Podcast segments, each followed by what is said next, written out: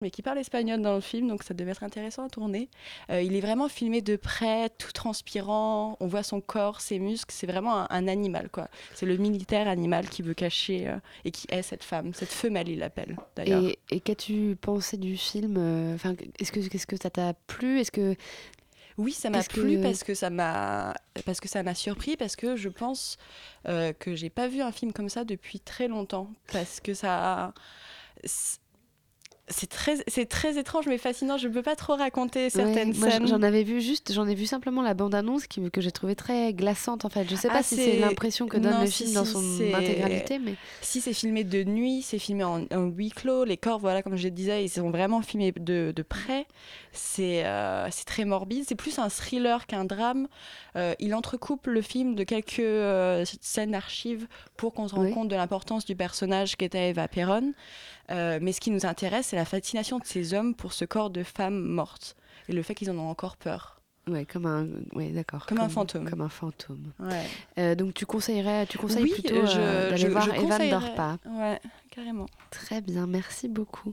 On va passer à A Bigger Splash, qui est le dernier film de, du réalisateur de Amoré, qui retrouve cette fois-ci encore une fois euh, Tilda Swinton euh, au casting. Pierre-Henri, euh, qu'as-tu pensé de ce, film? Déjà, qu'est-ce que, qu'est-ce que raconte Bigger Splash? Alors, Bigger Splash, c'est le remake de La Piscine, le film de Jacques Doré, avec notamment Alain Delon et Romy Schneider, sorti en 69.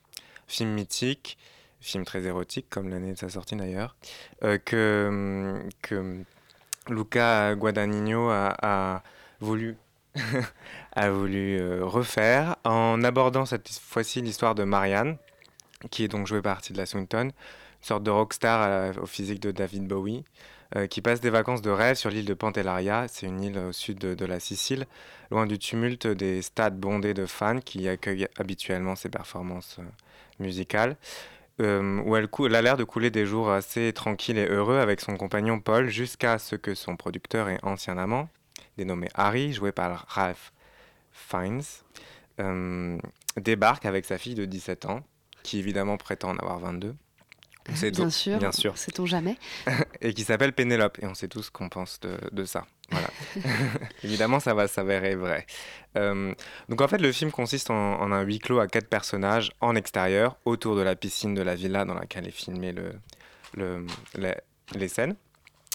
Et l'arrivée d'Harry et de, surtout de sa fille Pénélope va, va devenir l'élément perturbateur du film, euh, surtout quand la petite va, va, se mettre à patauger dans la piscine en bikini et qu'elle va porter un regard un peu concupissant sur Paul, donc l'amant de Marianne, euh, jusqu'au drame final.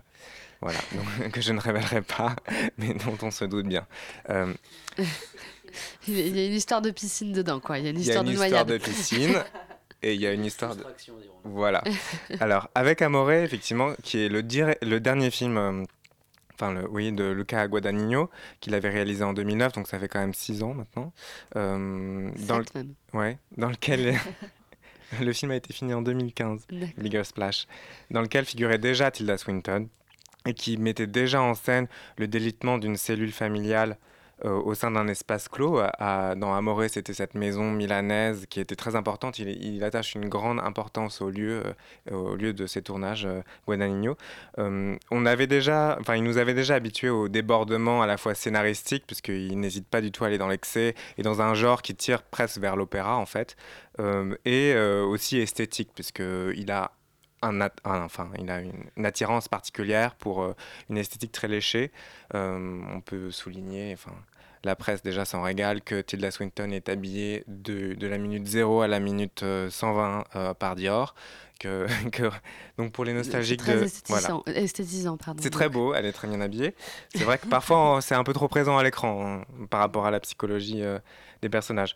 bon, au-delà de ça, au-delà de l'échec aussi de d'essayer d'insérer ce qui se passe dans l'actualité sur l'île de Pantellaria, c'est-à-dire l'arrivée des migrants, qui va jouer un rôle assez mineur et assez raté dans le scénario.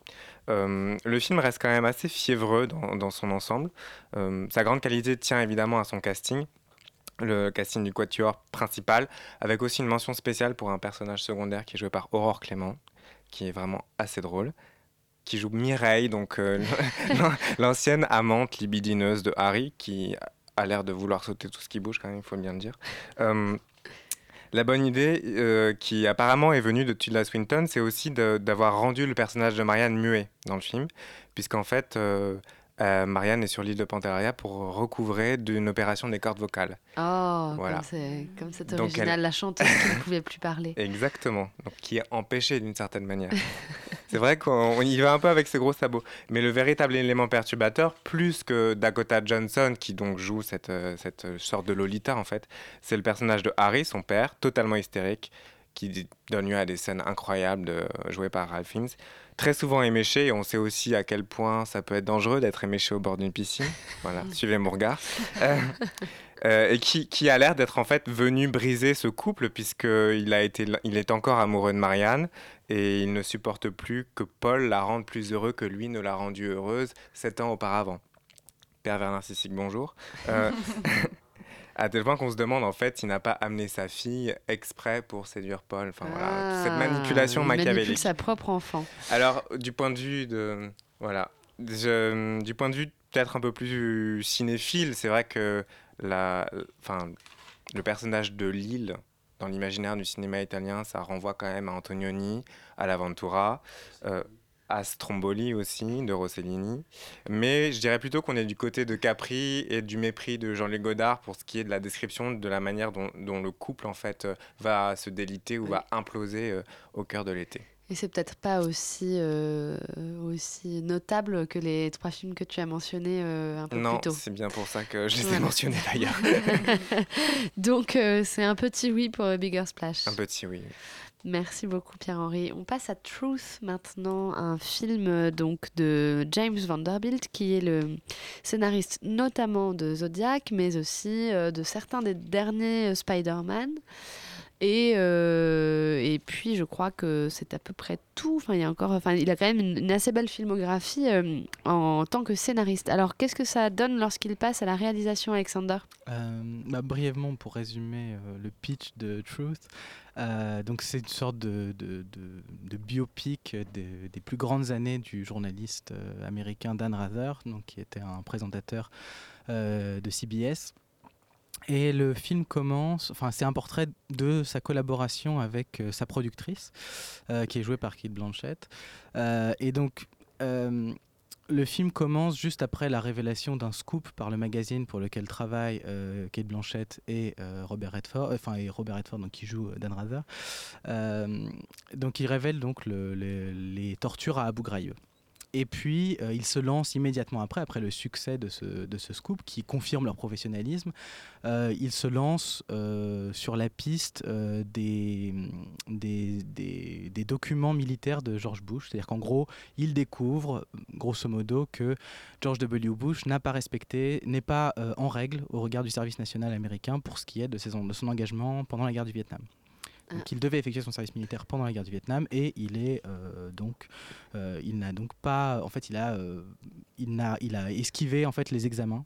Il était dans dans l'armée de l'air texane.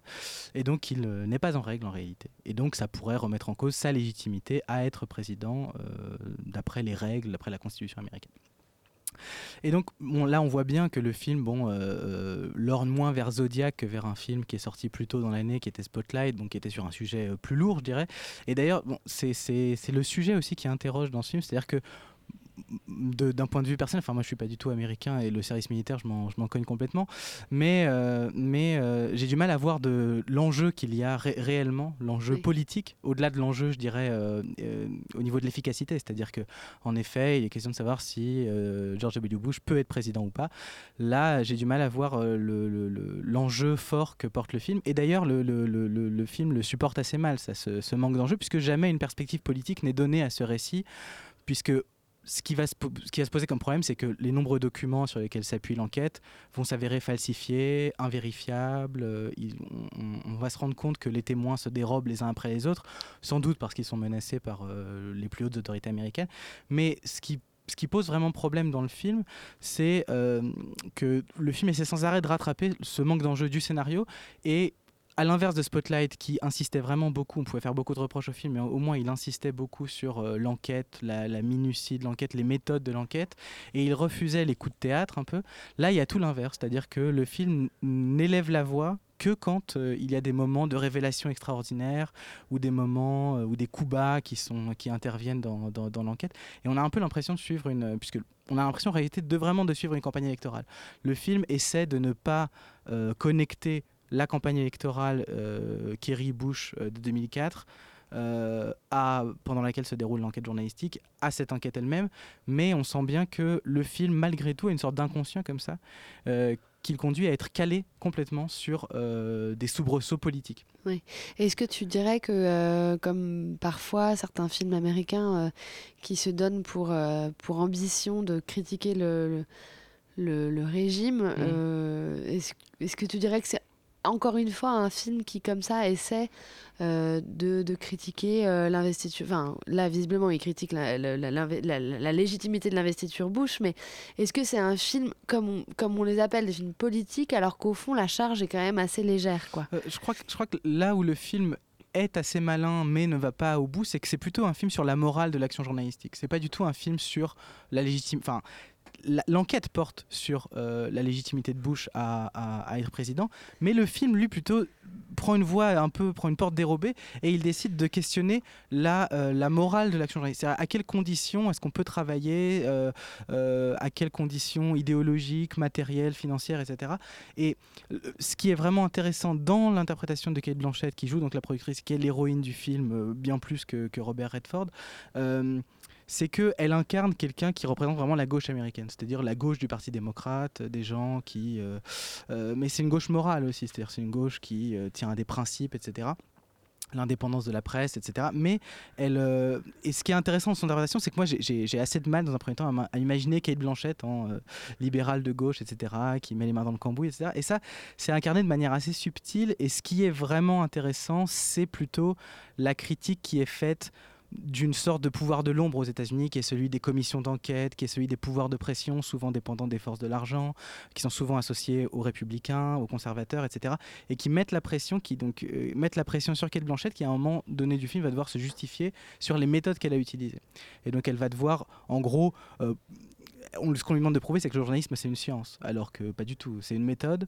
Et le film essaie de se centrer sur la méthode, mais comme je le disais, il essaie d'aborder de, le journaliste sur le versant moral, mais euh, il y a un inconscient vraiment comme ça de l'efficacité politique qu'il rattrape, du show, du spectacle politique qu'il rattrape. Et euh, c'est vraiment ce qui rend le film euh, assez hypocrite, mais sur des questions de, méthode plus que sur des questions d'efficacité politique. Donc du coup, un petit oui aussi? Oui, un tout petit oui. Un tout petit oui pour une grande vérité. Eh bien, pour l'instant, on fait pas tellement, on fait pas tellement fructifier l'industrie du cinéma. Et c'est bien ce à quoi Jean-Michel Frodon euh, s'attelle dans un de, ses derniers, articles sur son blog Projection euh, publique. Pardon sur slate.fr euh, qui s'intitule Screening Room Movie Swap Comment verrons-nous les films demain et lesquels? De nouvelles initiatives émergent pour offrir des alternatives à la salle ou aux canaux de diffusion classiques, mais à quel prix pour la création cinématographique s'interroge-t-il? Mutation inévitable et éventuellement désirable, avidité pour le profit immédiat, défense de positions acquises, certaines, certaines légitimes et d'autres moins, considération ou pas pour la singularité des objets dont il est question, deux initiatives, l'une aux États-Unis et l'autre en France, mettent en scène la recomposition des forces et des pratiques liées à la, rencontre entre des films et des publics. À Los Angeles, l'affaire euh, se met en place autour d'une initiative de l'entrepreneur Sean Parker qu'on voyait, euh, qu'on voyait incarné par euh, Justin Timberlake dans le film de David Fincher, Social Network, pardon, excusez-moi. donc Sean Parker, tech gourou lié à l'expansion de Facebook, cofondateur du service d'abonnement musical en, en, ligne Napster. Son nouveau projet conçu avec le producteur Prem Akaraju, également venu du monde musical, s'appelle Screening Room. Il vise à offrir la de voir les films en ligne au moment même où ils sortent en salle, pulvérisant ainsi la chronologie des médias, qui pour être moins encadrée aux États-Unis qu'en France, y existe néanmoins, en tout cas pour garder une fenêtre d'exclusivité aux salles. D'autres initiatives avaient, avaient tenté euh, de remettre ce statu quo en question, mais qu'elles émanent d'un groupe, euh, d'un cinéma indépendant comme Steven Soderbergh ou d'un cinéaste pardon, indépendant comme Steven Soderbergh ou d'énormes entreprises comme Netflix, elles ont toutes été vite enterrées par les grands circuits de multiplex. Le modèle proposé par Screening Room ambitionne de passer outre avec deux armes principales, la technologie et l'argent. La technologie, ce serait un système anti-piratage extrêmement sophistiqué. Surtout, l'accès au film via Screening Room serait très cher, 50 dollars la séance, en plus de la location du super décodeur à 150 dollars, avec une fenêtre d'accès de 48 heures, comme pour les films loués. Et astuce, une part significative du droit d'accès acquitté par le spectateur en ligne serait reversée aux salles.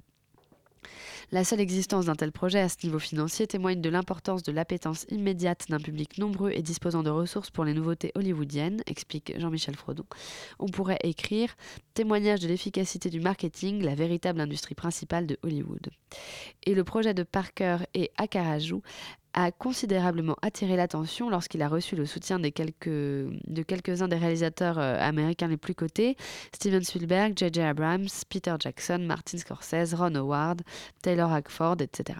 Tous saluant une initiative susceptible d'élargir le public et prenant, des actions dans la start-up. Euh, il se trouve que euh, Jean-Michel Frodon explique par ailleurs que une une autre initiative euh, américaine, euh, française cette fois-ci, euh, existe, et c'est celle de Vodcaster, qui est un site de microblog consacré au cinéma et de partage de DVD. Avec son nouveau service, la société dirigée par Cyril Bartet propose d'aller au bout de sa logique de numérisation pour constituer la plus grande bibliothèque de films en ligne au monde, alimentée par la communauté. Pour le simple coût d'un abonnement, les propriétaires d'œuvres stockées sur un cloud accessible en ligne seraient libres d'échanger des films qu'ils auraient en leur possession contre autant d'autres. Cette approche inspirée des modèles Deezer et Spotify vise à contourner la rémunération des ayants droit sur les films. L'échange est présenté comme ne concernant que les propriétaires des DVD. Cette démarche revendique de rendre accessible, disponible sur PC, Mac et tablette, Android et télé euh, pardon, Android et télé, des films difficiles à voir. Podcaster met en avant les milliers de titres introuvables sur les plateformes VOD, à commencer par Netflix. Concurrencer Netflix, c'est aussi l'objectif que se sont fixés Vincent Bolloré et Silvio Berlusconi.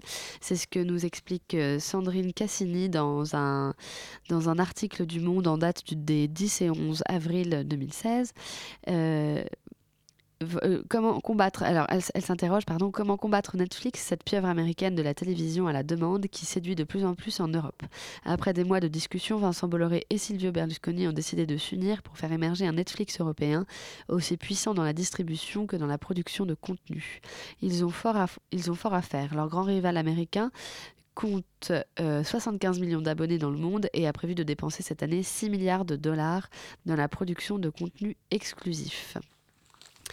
Elle poursuit en indiquant que, ensemble, Vincent Bolloré et Silvio Berlusconi, qui se connaissent de longue date, espèrent se faire une place de choix dans le paysage européen audiovisuel, dans la télévision payante d'abord, où les deux groupes ne sont pas en très bonne posture, centre névralgique de Vivendi Canal+, qui compte 11 millions d'abonnés, dont 6 millions dans l'Hexagone, connaît d'importantes difficultés en France. Concurrencé dans le cinéma par Netflix et dans le sport par Bein Sport, le groupe perd des clients depuis de nombreuses années. AE2, Vivendi et Mediaset comptent s'appuyer sur une plus large base de clientèle pour produire des contenus pour le marché international. Vivendi a déjà mis un coup d'accélérateur dans ce domaine. Le fleuron français a acquis 26% de Banijay, la société de production de Stéphane Courby. Dans la distribution, les deux groupes vont donc développer une plateforme de vidéo à la demande afin d'offrir une alternative aux, majors, devenues très dépendantes de Netflix. Pour cela, ils peuvent s'appuyer sur les actifs qu'ils possèdent déjà. Canal possède euh, Canal Play en France et Watchever en Allemagne. Mediaset a lancé Infinity il y a un an en Italie et a prévu de décliner la version espagnole en septembre. Un nom commun pour la future plateforme devrait être trouvé d'ici à la rentrée prochaine. Une structure ad hoc sur le modèle d'Ulu, une plateforme de vidéo américaine, devrait voir le jour. Vivendi et Mediaset en seraient les actionnaires majoritaires. Ils accueilleraient autour, autour de table deux majors américaines qui prendraient des participations minoritaires. Des discussions auraient déjà été engagées avec Warner, Sony, Disney, Fox, etc. Mais le choix ne serait pas arrêté. Affaire à suivre donc. On passe maintenant à la musique et on va écouter Rudy Can't Fail des Clash.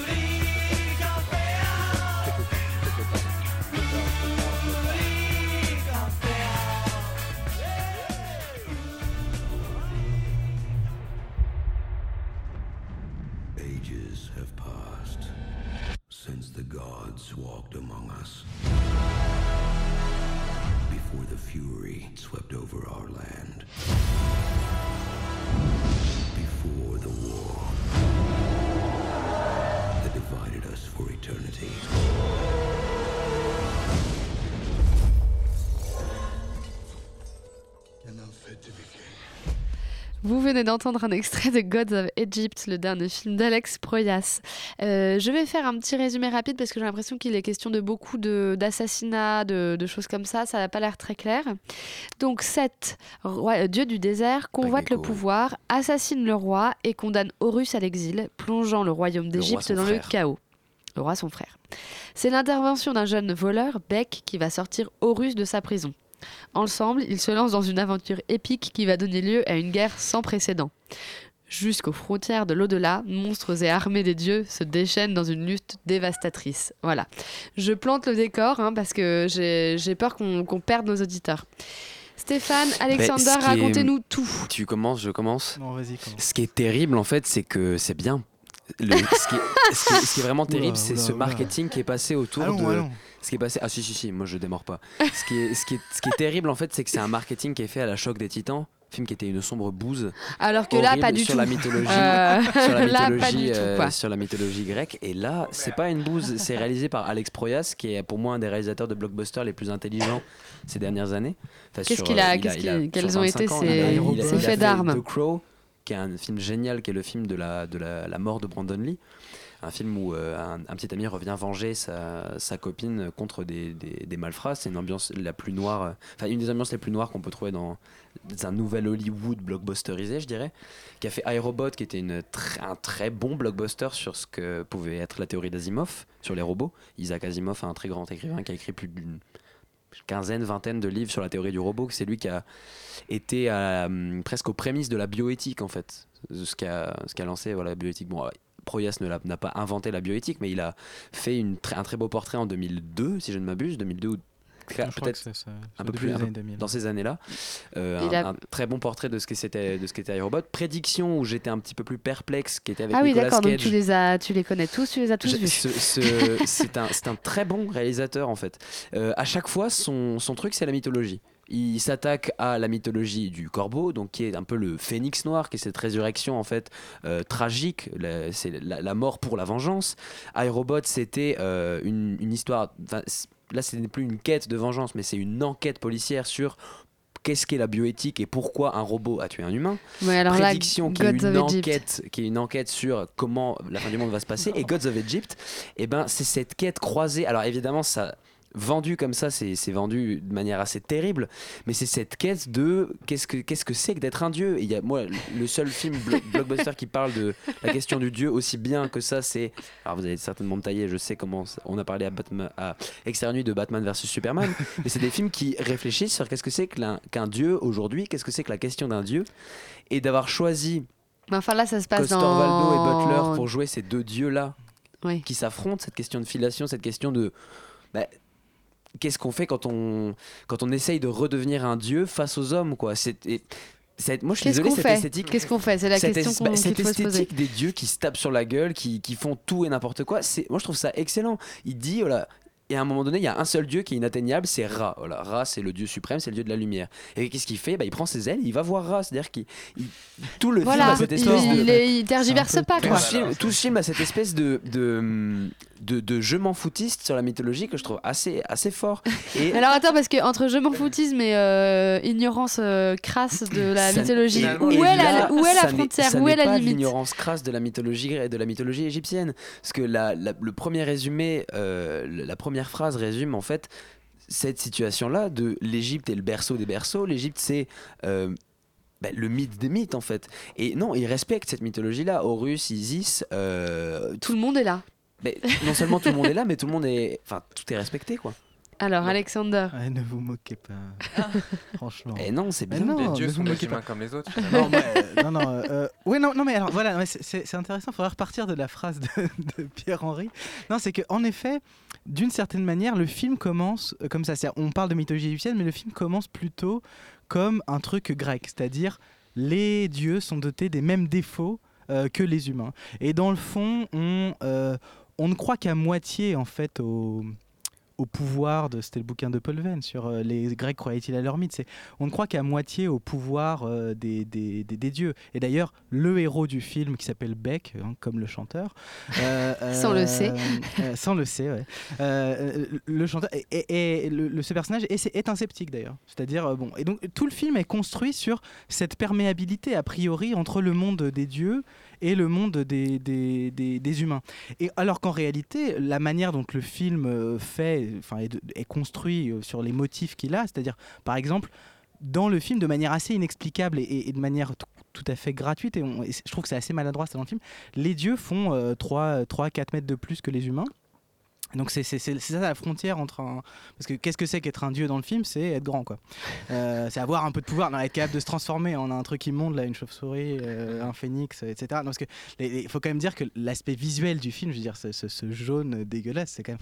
Ça, je trouve ça assez vomitif, Stéphane. Enfin, c'est, c'est- je trouve ça vraiment compliqué, voir un difficile smecta à regarder, avant d'aller voir le film? mais le, mais le, non, mais je, je finis juste un, un- un truc avant de, de te repasser la parole, c'est que ce, motif-là de la, taille, etc., enfin, cet instrument-là, n'est un- n'est qu'un pur motif d'identification. En réalité, moi, je vois pas bien à quoi le film réfléchit. C'est vraiment, j'ai l'impression que la limite entre un homme et un dieu, c'est euh, euh, une question de taille. Et, je, trouve que, un, des, vrais problèmes, c'est que en même temps, le- l'esthétique complètement comme ça bourrine du film rend, euh, ça illisible et, et ces questions de frontières qui sont a priori intéressantes et telles que le film part, c'est de ça que ça parle, euh, euh, je trouve sont rendues complètement illisibles. J'ai vraiment l'impression de voir de la bouillie et j'ai l'impression que l'action du film, c'est-à-dire l'action des dieux qui est quand même de se taper dessus en gros pour des questions d'héritage et de pouvoir, mais complètement hermétique. C'est-à-dire j'ai l'impression moi d'être euh, en tant qu'humain ravalé au rang de spectateur complètement anecdotique, alors que, alors que j'avais l'impression que le, film euh, pa- partait un peu mieux que ça. Alors bouilli, euh, moi non, je dirais rutilant, enfin peut-être rutilante. difficile, peut-être difficile, difficile à appréhender au vu de c'est vrai que ces jaunes, de ces dorés qui sont un peu, euh, qui sont un peu crado. Mais moi, au final, ce- cette différence visuelle et cet aspect, voilà, le, le dieu, c'est juste quelqu'un de grand, c'est juste quelqu'un de puissant. Mais j'ai trouvé qu'il y avait, qu'il y avait de manière sous-jacente des réflexions intéressantes. Alors c'est vrai que dans la globalité, c'est quand même, c'est quand même très lourd. Faut, ça, faut, faut quand même le concéder au film. Mais moi, il y a des choses, notamment ce qui est dit sur. euh, sur l'amour qui était, qui était assez euh, qui était, qui était assez intéressant cette, ces réflexions sur la déesse de l'amour qui dit bah voilà je décide de sacrifier ma position de déesse par rapport à la position humaine bah, justement cette perméabilité cette perméabilité là pardon pour moi se fait à certains moments. C'est à dire que on installe au début la frontière Dieu et homme comme une frontière esthétique comme une frontière effective et au final cette frontière en fait passe par l'affect. Et pour ça le film réussit quelque chose. C'est à dire que c'est ce sera c'est pas le, le, le plus grand film sur les mythes euh, le plus grand film sur les mythes jamais écrit mais cette ben, cette, cette, phase- cette réflexion sur la connaissance aussi moi, que j'ai que j'ai beaucoup aimé sur le la connaissance apporte la vanité d'une certaine façon cette, on a cette euh, cette personne qui se dédouble qui amène Mais elles sont très embryonnaires ces réflexions. mais, mais, mais même, à ce je trouve qu'à ce niveau-là, au niveau du blockbuster, de lancer des embryons, c'est quand même, enfin, c'est quand même assez rare, quoi. Ouais, Batman vs Superman est quand même Alors plus la, au stade la- du la fœtus par phrase exemple. dans Je ouais, dirais voilà, que la phrase hors de son contexte est un peu surprenante. Ouais, même au stade Et du je bébé, trouve ouais. ça quand même plus qu'embryonnaire, parce que moi, cette esthétique, je trouve déjà que c'est une, une partie de la réflexion, tu vois, parce que cette, cette idée que les dieux soient, que soient grands, qu'on lui arrache les yeux, que le sang soit doré, ben, Ah, l'esthétique le est une partie de la réflexion, enfin, aussi, tu vois, c'est-à-dire que visuellement, des, des, pour quelqu'un qui, qui n'a pas accès à cette mythologie-là, c'est déjà un- un- une bonne percée dans la réflexion, je suis désolé, et ce public visé, c'est quand même un public extrêmement large, C'est- un public de blockbuster, quoi. Ouais, mais de gosses surtout. Bah, Ah, pour moi, mais- pas que quand même. hein. Là, mais le, le- le film n'est pas trop violent pour des enfants? Non, enfin, non, je, non, non, euh, je, je, je trouve pas. Enfin, vraiment pour moi, c'est un peu, euh, c'est c'est Dragon Ball en plus, plus chez les Égyptiens. Enfin, je veux dire, mais c'est- pas, C'est pas que spécialement. Dragon Ball, c'est là, pas spécialement. euh, Ouais, non, mais Dragon Ball c'est plus intéressant, je trouve. même. Bon.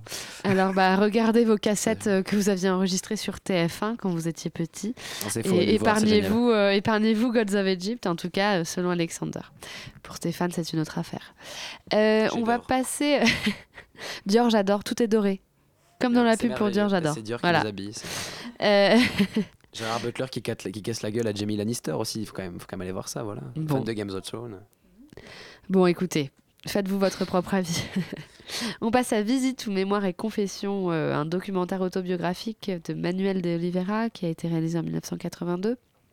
Euh, Manuel de Oliveira, à cette époque-là, réalise secrètement un film qui ne devait être visible qu'après sa mort. C'est maintenant possible. Euh, donc, Visite ou Mémoire et Confession est un film euh, sur sa vision de la vie, sur sa vision du cinéma qu'il a fait, et puis sur la, demeure familiale qu'il a longtemps habitée et qu'il a beaucoup aimée. Alexander, qu'as-tu pensé, toi, de, ces confessions face caméra? J'ai trouvé ça très émouvant. Enfin, pour, pour qui euh, s'intéresse vraiment à, à- à l'œuvre d'Olivera, je trouve que c'est un film très émouvant et euh, c'est. Enfin, on a vraiment. Il y a le motif de la, de la maison bon, qui est au cœur du film, c'est-à-dire qu'on rentre dans la maison d'Olivera et euh, bon, il faudrait partir du, titre du film. On n'a pas énormément de temps là, mais bon, c'est d'abord une, en effet, une visite et la question c'est de savoir de quel, de quel genre est cette visite. Donc c'est pas ça n'est pas en fait une visite dans le cinéma d'Olivera. C'est-à-dire que enfin, ça n'est pas une visite dans son œuvre dans la mesure où euh, comme on le sait, quand il fait ce film alors qu'il pense qu'il va mourir, il a fait six films à peu près Oui, et il en, est à, sept, ouais. il en est à 30 euh, quand il meurt euh, réellement. Donc le film c'est un peu retourné, je dirais le mais ce qui est vraiment très très beau, c'est qu'on a l'impression qu'il y a une forme de conscience comme ça, dans une forme de confiance même de Olivera dans sa méthode. Et ce qui est ce qui est euh, assez prémonitoire, enfin ce qui pourrait accréditer cette hypothèse un peu un peu étrange du fait qu'il savait que- que- qu'il allait vivre et donc que cette maison abriterait encore d'autres films, etc. Et qu'elle est en réalité un point de départ et non pas un point d'arrivée. C'est euh, euh, la manière dont sa femme apparaît en filigrane hein, plutôt dans, dans- dans- dans le film, c'est-à-dire la manière dont il affirme sa méthode par euh, euh, la présence de sa femme, il insiste beaucoup sur le rôle de sa femme alors même qu'elle ne participe pas au film.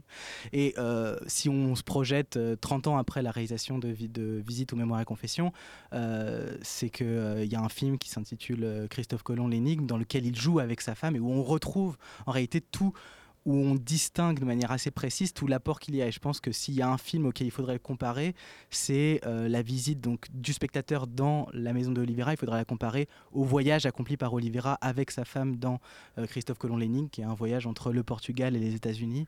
Donc un voyage entre diverses influences, entre diverses aspirations, euh, une forme d'odyssée comme ça. Et puis, euh, pour, pour, pour finir, c'est ce qui est beau, c'est tout ce qu'il y a de souterrain dans le film. C'est par exemple, euh, si on s'intéresse ou si on connaît bien les histoires du cinéma de Godard, c'est tous les parallèles qui peuvent être tissés entre Oliveira et Godard. On se souvient qu'il y avait eu un très grand entretien dans les cahiers du cinéma en 99 ou en 2000, je crois, entre, entre, entre un croisé Godard-Oliveira, une discussion Godard-Oliveira qui a été mise en scène, et où on voit une, simili- une similitude de gestes, enfin quelque chose qui a quelque chose qui agit par-delà euh, la vie et la mort, quelque chose qui est de l'ordre de la communication, non pas spirituelle, mais de la de, de méthode. C'est-à-dire que le, le, le, fait que Oliveira, qui est quelqu'un de très croyant, etc., s'attache à des détails matériels qui soient aussi précis dans la visite de ce lieu privé euh, et qu'il en fasse en réalité une, une sorte de qu'il fasse de la, du geste même de la visite une, une, un geste de méthode, c'est-à-dire euh, un geste permanent de comparaison qui incite les, les spectateurs eux-mêmes à faire des comparaisons. Là, avec Godard, il y a le motif de la machine à écrire qui est très présent Oui. dans les histoires du cinéma, et le motif de la visite qui est aussi la visite de Oliveira à l'histoire du Portugal, qui est un geste vraiment de, comme ça, de recul. C'est-à-dire qu'il y a à la fois une très grande proximité avec l'intimité, je dirais, de- du travail d'Oliveira, et quelque chose qui incite à une distance permanente. Il y a une voix off dans le film.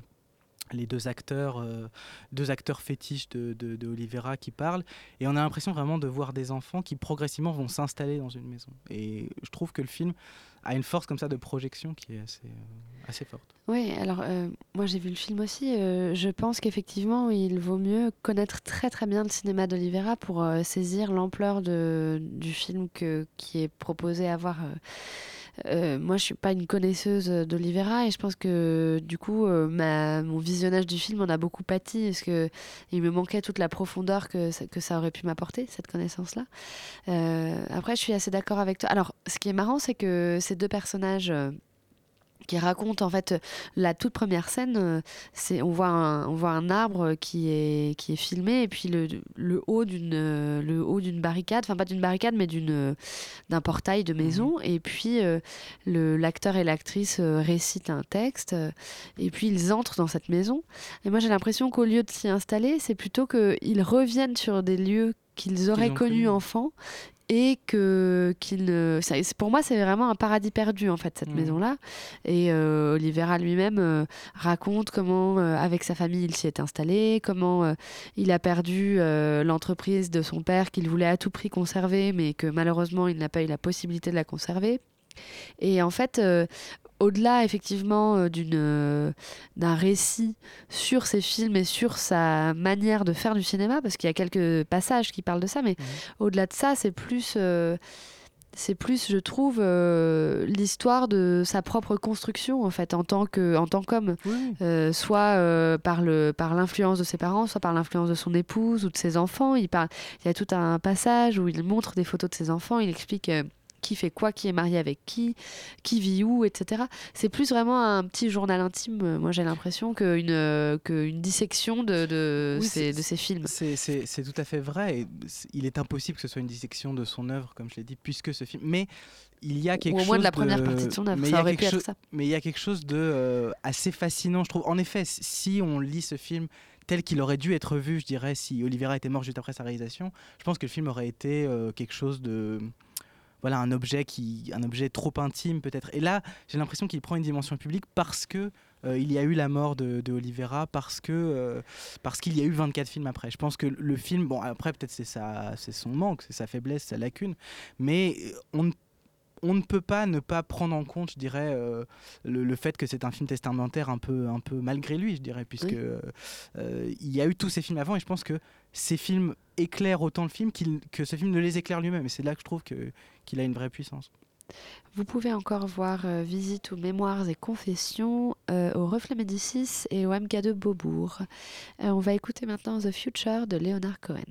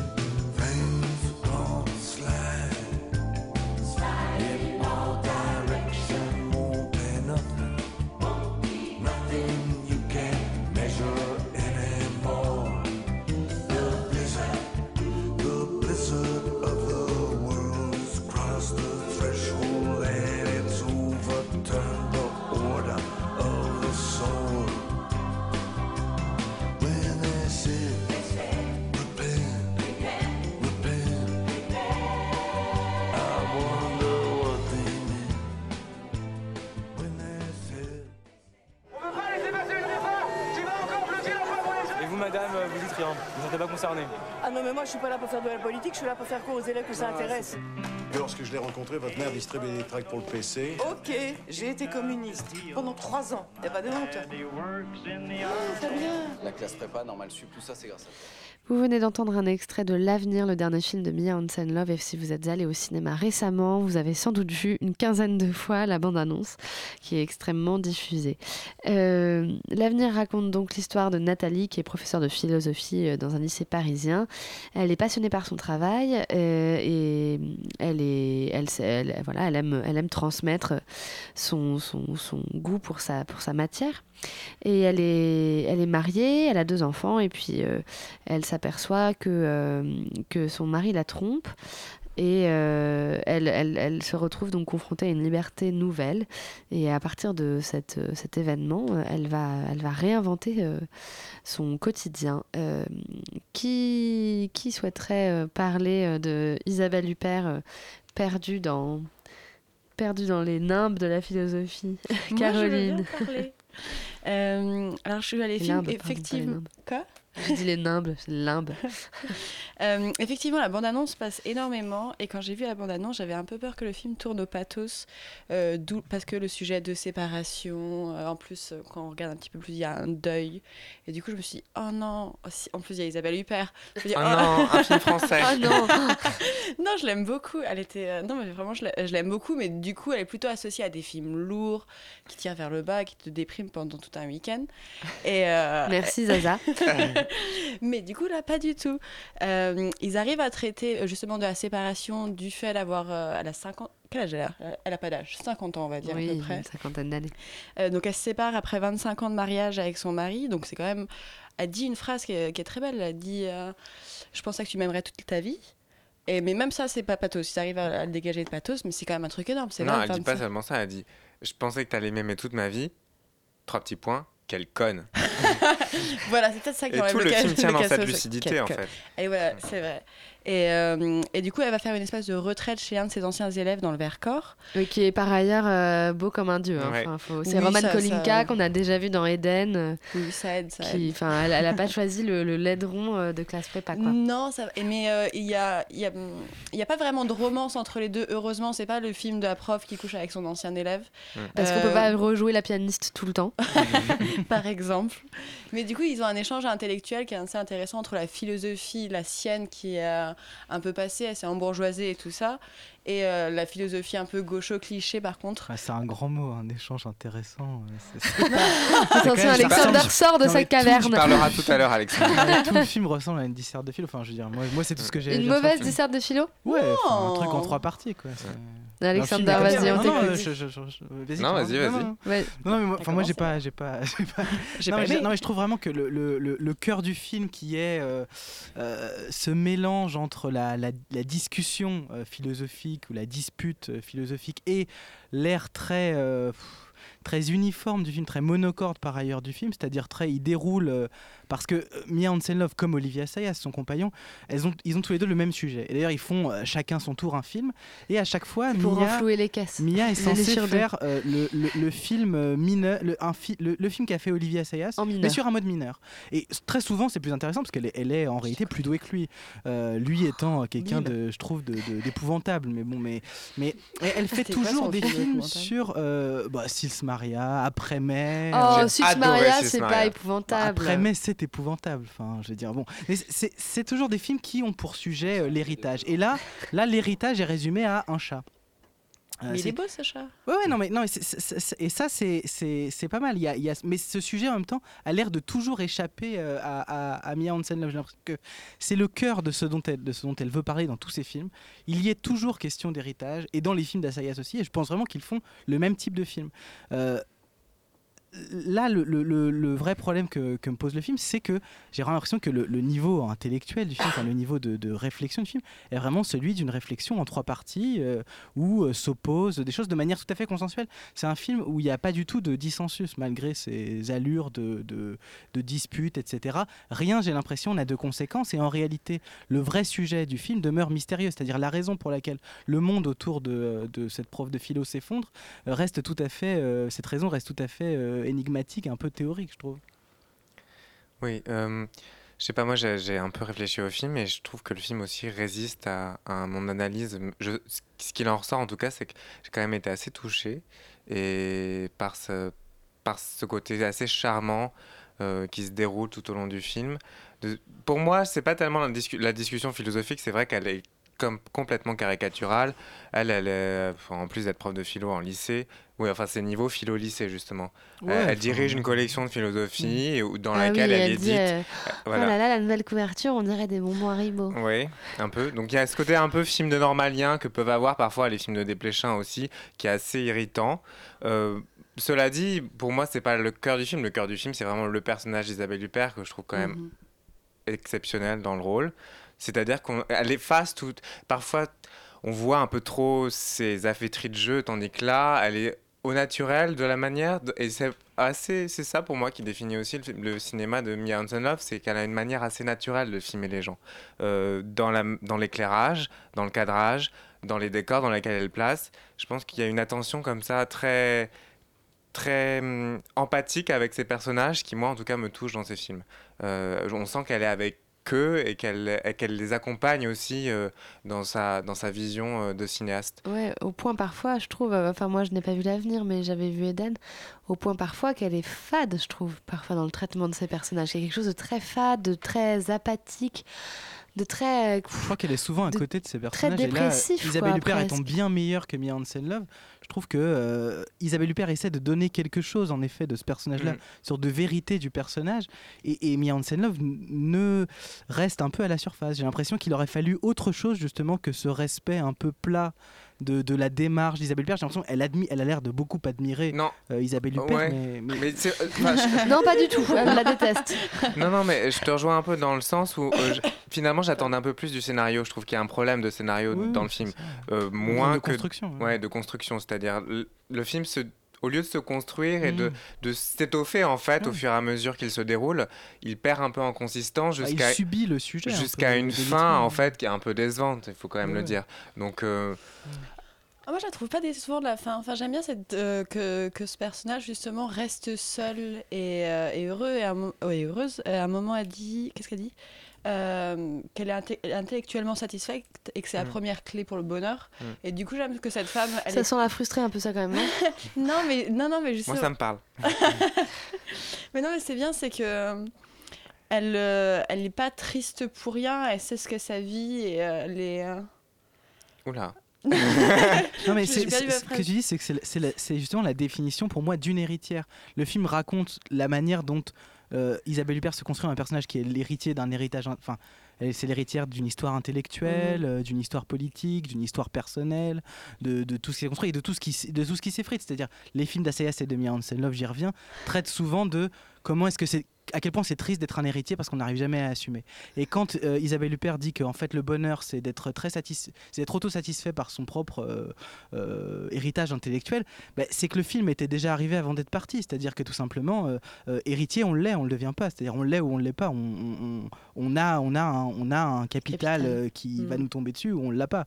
Et, et j'ai l'impression que c'est un peu le problème de tous ces, de, de, tous ces films. Enfin, Les parents de la réalisatrice sont vraiment philosophes. Oui, oui, non, mais ça c'est vrai. D'ailleurs, Arthur, Oui, mais euh, je qui pense qu'il y a, aussi- il y a quand même la question du, sa mère comme du prof. temps et de, ce qu'on fait. à, la, euh, à la fac hein. Non, non, au lycée. Madame Love, elle oui, enseigne à la fac, fac. elle enseigne Bon, à bah, Paris il l'a eu à 4, la fac. Ok, je sais pas si, On lui demandera, mais je sais pas si c'est. euh, si ça doit revenir dans le débat. mais- Oui, pas forcément. mais bon, Non, non. Ajouter une touche d'intime. Je crois que la- Mettre à nu un peu. l'acteur, je crois, Kolinka aussi, est un ancien normalien qui fait, qui a fait de la philo et qui est vraiment parti s'isoler. euh, Oui, donc Non, il n'est pas normalien, Kolinka, je crois. C'est le, fils de Marie euh, Trintignant, c'est dans la, tout, mais dans la, dans la Là, cinéma dans le genre héritage, lui aussi, il a, il a, il a pris cher, mais, euh,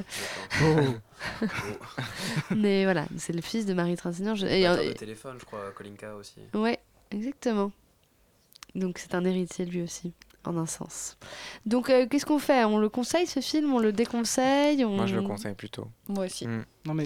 ouais, non, mais je- Alexander dire non. Mais si si non non mais enfin je- trouve que moi enfin c'est euh, c'est un film je pense qui enfin pour le coup je je- j'ai pas enfin moi je trouve par moments détestable vraiment le film enfin toutes ces scènes avec euh, avec les élèves euh, qui lui disent madame vous n'êtes pas concernée par la grève enfin vraiment tout ça et on peut pas faire comme si c'était juste accessoire ça fait partie Mais de moi, ce c'est personnage. bizarre parce que je l'ai C'est la- vécu en même temps. c'est ce la genre première chose que que, que, Mm. que l'on que, que l'on Il y a voit quelque chose d'assez juste aussi là-dedans. Peut-être que c'est pas la Ah, moi, j'ai justice l'impression de voir euh, de des- tous les quartiers de non, Paris. moi j'ai de l'impression de voir des, France, des, mais des- dans ces gestes j'ai l'impression de voir une justesse parfois de, de, de reportage télévisé Une justesse enfin, un peu parfaite, ouais. Mais ouais un je sais, oui je sais pas enfin je sais pas d'où d'où ça Mais ce côté sans lisse, quoi. je- ouais, mais ce côté sans aspérité, c'est- moi c'est quelque chose qui m'a Mm. qui m'a assez séduit, cette douceur en fait, qu'on retrouve aussi beaucoup dans la lumière qu'elle. Ouais. qu'elle Oui, mais qu'on voyait déjà dans Eden, qu'on voyait déjà dans Le Père de mes en enfants. Bretagne, le- le- sur la tombe de Oui. Chateaubriand, etc. Ça, Mm. c'est assez beau. Ah, il y a une excursion sur la tombe de Châteaubriand Ouais, pour, ouais. pour compléter le tableau. Ouais, Là, c'est du coup, ça. ça fait vachement cliché. Ça fait vachement cliché, mais ça ne l'est pas. C'est ça, c'est ça qu'il Non, faut qu'on retienne. bien, Si bien. vous avez des parents proches, je pense que vous pouvez y aller. Ouais. Vous allez vous y retrouver. Ou des parents cinéastes. Ah, Ah. Voilà, Non, Mais, plutôt euh, prof. plutôt prof. Ouais, Ok. ouais. Bon, eh bien, euh, Extérieur Nuit touche à sa fin aujourd'hui. Euh, on se retrouve la semaine prochaine au Bar à Bulles. Euh, à la machine du Moulin Rouge. L'émission sera en- enregistrée en direct, comme Tout foutre en air et une autre émission qui, Oh, se, oh, oh. qui se suivront. Donc euh, c'est un, un triplé euh, la semaine prochaine si On vous voulez. recevra la productrice du film de José Luis Guérin, l'Académie des Muses. Et Voilà, donc on a une super invitée, donc n'hésitez pas à venir nous voir ou à nous écouter. Vous avez toutes les informations sur le site de radiocampusparis.org.